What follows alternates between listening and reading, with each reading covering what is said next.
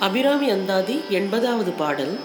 முன்பாட்டில் கூட்டு என்று முடிவு சொல்லை இப்பாட்டில் கூட்டியவா என்று தொடங்கி அந்தாதியாக செய்தார். இனி பாடலை பார்ப்போம். கூட்டியவா என்னை தன்னடியாரில் கொடிய வினை ஓட்டியவா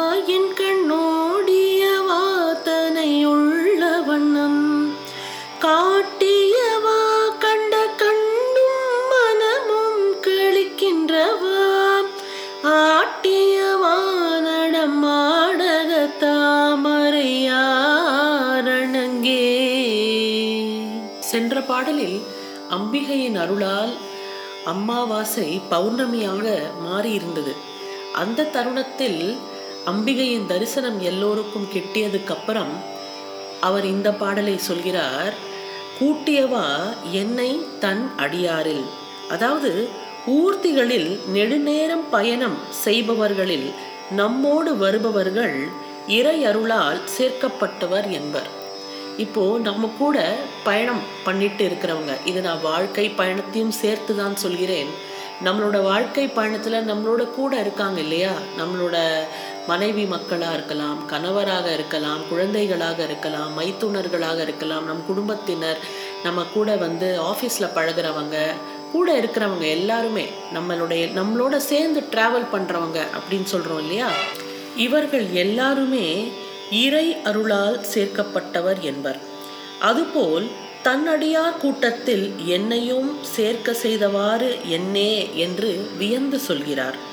இப்பாடலில் வா என்று முடிவன எல்லாம் வாறு என்று சேர்த்து வியப்பதாக நாம் எடுத்துக்கொள்ள வேண்டும். அபிராமி அருள் இல்லாமல் நாமும் பிற அடியாருடன் சேர முடியாது. அடியார்களும் நம்மோடு சேர்ந்து இணைய முடியாது.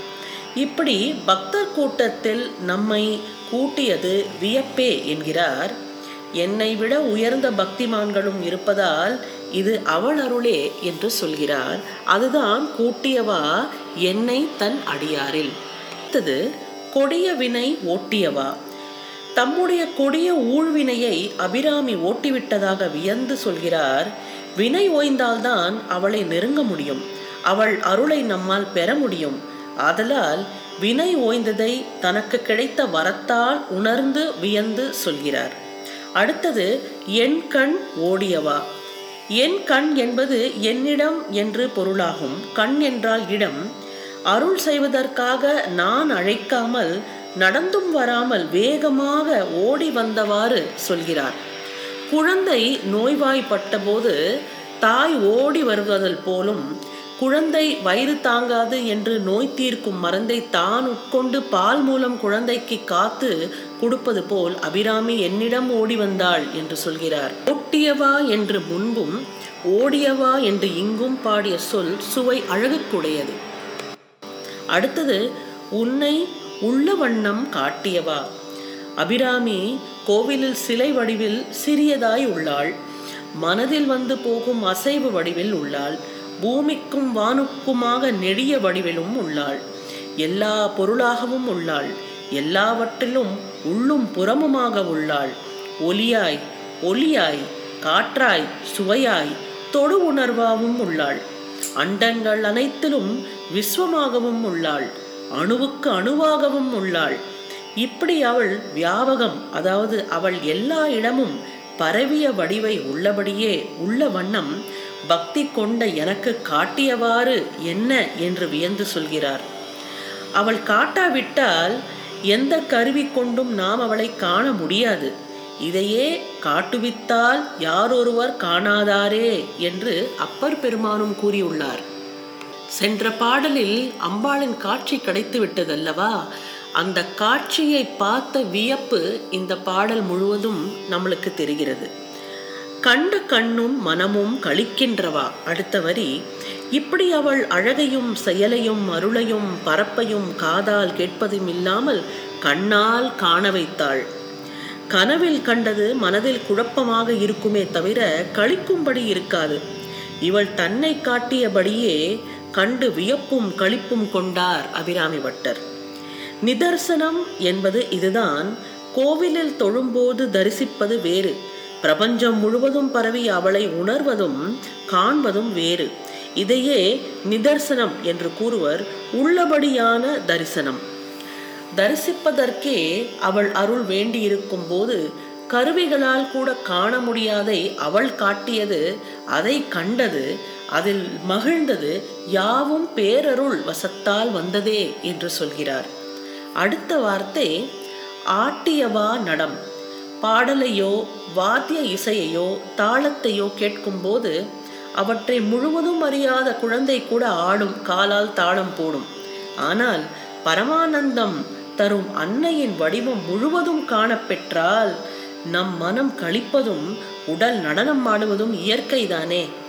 ஒரு ஜப்பான் ஆசிரியரை சீனாவுக்கு அனுப்பி ஜென் ஜென் புத்திசம்னு இருக்கு இல்லையா அதை கற்றுவர செய்தார்கள். பல ஆண்டுகளுக்கு பின் அந்த ஆசிரியர் திரும்பி வந்தார். அரசவையில் அவர் சுற்றி இருப்பதை விவரித்து கூற சொன்னார்கள். என்ன என்ன எல்லாம் நீங்கள் கற்றுக்கொண்டு வந்தீர்கள்? அதெல்லாம் இங்கே எங்களுக்கு விவரித்து கூறவும்னு. அவர் ஒரு இசைக்கருவியை இசைத்தபடி அரசன் முன்பு உள்ளதையும் மறந்து ஆட ஆரம்பித்தார். அதன் பொருள் அவர் கற்ற கல்வி ஆனந்தம் தருவது என்பதை ஆட்டத்தால் நிரூபித்து காமித்தார். அதுதான் இங்கே சொல்கிறார் ஆடியவா நடம். அடுத்தது ஆடகத்தாமரை ஆரணங்கே. இவ்வளவும் செய்தவள் இன்பத்தால் மயக்கும் அணங்கு போன்ற அபிராமியே. அவள் ஆடகத்தாமரையில் இருப்பாள் அணங்கு என்றால் அழகால் வருத்தம் தருபவள். ஆடகம் சாத்ரூபம் கிளிச்சிறை சாம்பூந்தனம் என்ற தங்கம் நான்கு வகையாகப்படுமாம் அதில் முதல் வகை தங்கத்தால் ஆகிய தாமரை பீடத்தில் இருப்பவள்தான் அபிராமி. சிந்தாமணி கிரகத்தில் இப்பீடம் இருப்பதாக சொல்கிறார்கள். அதாவது இந்த மாதிரி காட்சி நம்மளுக்கு தந்துட்டு காணா போயிட்டான்.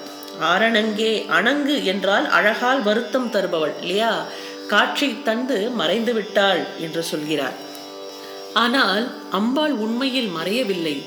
நாம் கண்களை மூடி மனதால் அவளை தியானித்தால் நம் கண் முன்னாடி எப்பவுமே தெரிவாள். ஆடகத் தாமரை ஆரணங்கே என்று வரும் எண்பதாவது பாடல் இன்னும் ஒரு முறை இதோ.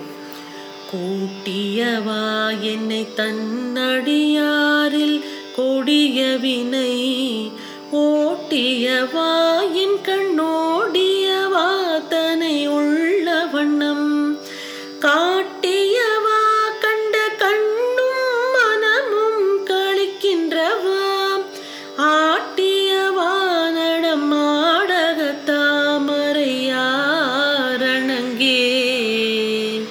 அபிராமி அந்தாதியின் எண்பத்தி ஓராவது பாடலுடன் உங்களை நாளை சந்திக்கின்றேன். நன்றி வணக்கம்.